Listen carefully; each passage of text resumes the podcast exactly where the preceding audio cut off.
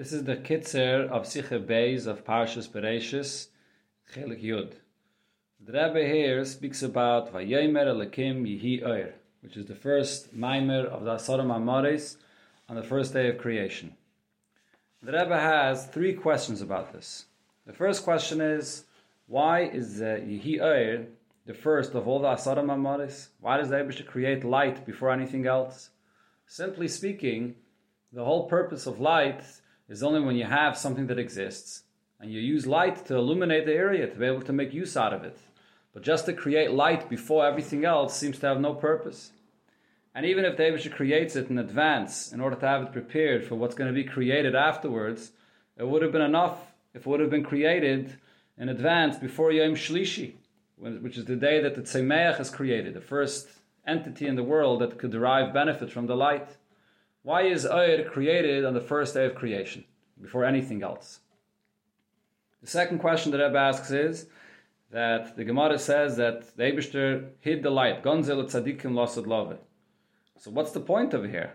The creates light, the whole purpose of light is to illuminate, and yet, right after it's created, it's been uh, concealed.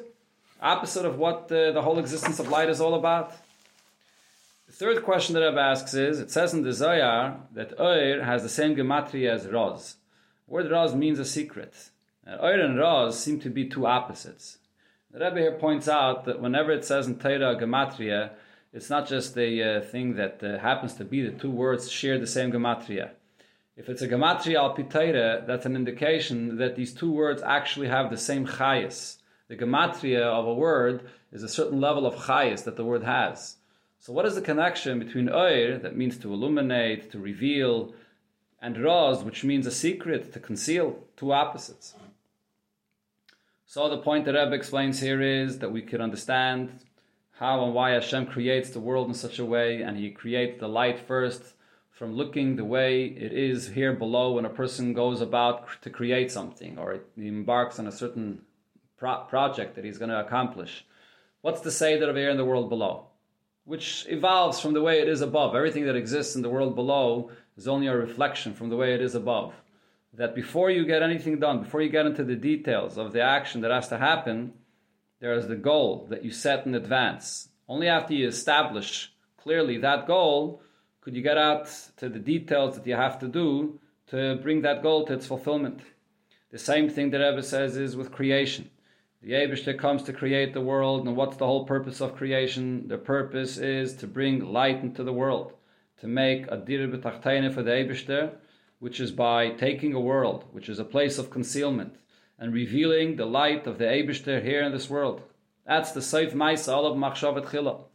So therefore, before anything else, before the six days of creation, all the details that are created, the very first Maimer of Asaram Amaris is Yehi the Rebbe teaches the meaning of the words Yihi Oir doesn't only mean that it's the creation, that there should be light, but Yihi Oir means that everything that will follow has the purpose of Yihi Oir, to make light out of it, to bring and introduce and transform it into light.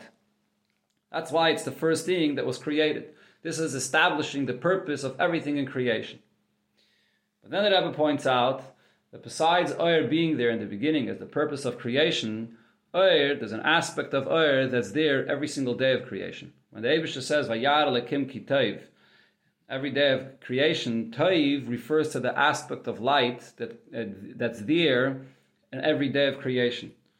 What's this inyan? Besides the purpose of light that's there in the beginning, to establish the purpose in advance, to know where you're heading and what the, the whole purpose of the world is, every day of creation, and every step of creation, and every detail in the process of creation, there also has to be that guiding light that everything should be there in sync with the matara, with the purpose that you're trying to achieve. So there's the light, there's the purpose that you establish in the beginning. Then you're focusing on establishing what this is all about. But then during the time when you're going through the process and working and bringing about the fulfillment of that purpose, so there's also on a concealed level, you have over there the guiding force of the light that's guiding all of your actions to bring it to that fulfillment. Those are the two levels of light that we can see here in creation. And the Rebbe connects this to what it says in Chassidus, that the, the oir that was created is either the Madrega of Keser or the Madrega of Chesed. The Madrega of Keser refers to the fact that this is the Ratzon of the Eibishter, his desire, his purpose that he establishes before creation. Then there's the Chesed, that's Ozl and Kula Yaimin. There's the kindness of the Eibishter that's expressed through each day of creation, within every single aspect of creation that's concealed, the light of the Eibishter that's concealed within creation. Now we can understand why Oir and Raz have the same gematria. Because when a person is fulfilling the purpose of creation throughout the time of the 6,000 years that we're here working to bring about the fulfillment of the purpose of creation, to transform the entire world and elevate it to a place of light. The whole the oir that exists in the world is a raz. It's a secret. It's the underlying purpose that's there in the world that exists, but it's only it's behelim. It's not revealed as it was in the beginning beginning, before creation, so then the Eibushter establishes this purpose. At the end of all times, when Mashiach comes, then we'll see the, the revelation and the fulfillment of this uh, Oir. But during all the years that we work on revealing this, the Oir is the Raz, is the secret of creation, is the guiding force that's hidden within creation, within every single aspect of creation. So this is really the deeper concept of what Chazal tell us, that this Oir was Nignaz, it was concealed until Asad Lavai. The nignaz is the process. During the process of all this time, when you're working on getting to the goal, so the light that is there in the beginning that you've established in advance, the purpose of creation is now concealed within every single step of the process. It's the hidden guiding force within every single step of the process to bring the world to its fulfillment.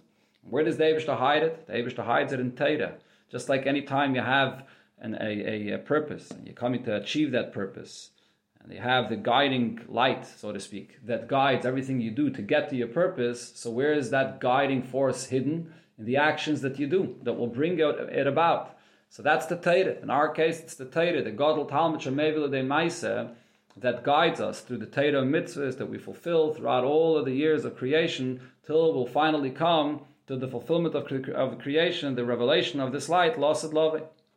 The lesson of all of this, the Rebbe says, is very simple and clear that a Yid has to realize that he's here in this world for the single purpose to bring light into the world.